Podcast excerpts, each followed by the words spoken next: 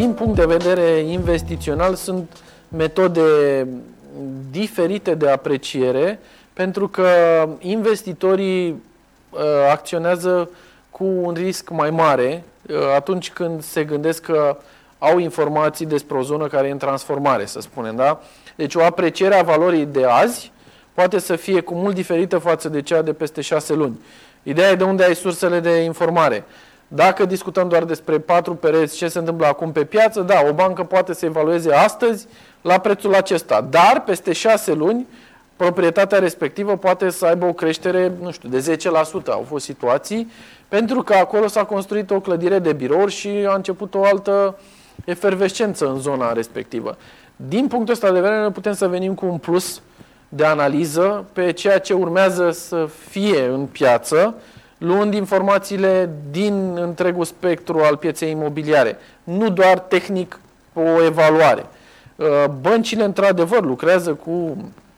evaluatori agreați, evaluatorii respectivi uh, fac uh, la comanda băncii, de multe ori am avut probleme în sensul în care nu divulgă informațiile către client pentru că ei spun beneficiarul real ar fi banca și atunci diferențele sunt destul de mari. Pentru că întotdeauna o să-și ia banca o marjă mare, poate să fie 30-40% între evaluarea a ceea ce înseamnă azi proprietate și creditul pe care ți-l poate aloca, adică cuantumul care ți-l ia în calcul ca să-ți acorde un credit. Din acest punct de vedere, nu poți să condiționezi banca, dar poți să te informezi înainte pentru a preîntâmpina problemele în care ai ajuns atât de departe cu evaluarea documentelor către bancă și așa mai departe, încât oricum nu te încadrai să cumperi ceva. Deci trebuie să afli puțin înainte.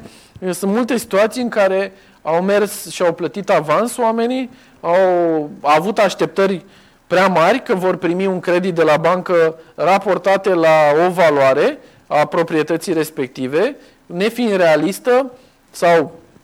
în viziunea băncii fiind cu un risc mai mare proprietatea respectivă, atunci să spunem diferența între ce așteptau clienții și ceea ce le oferea banca ca și creditare a fost uneori și de 30%,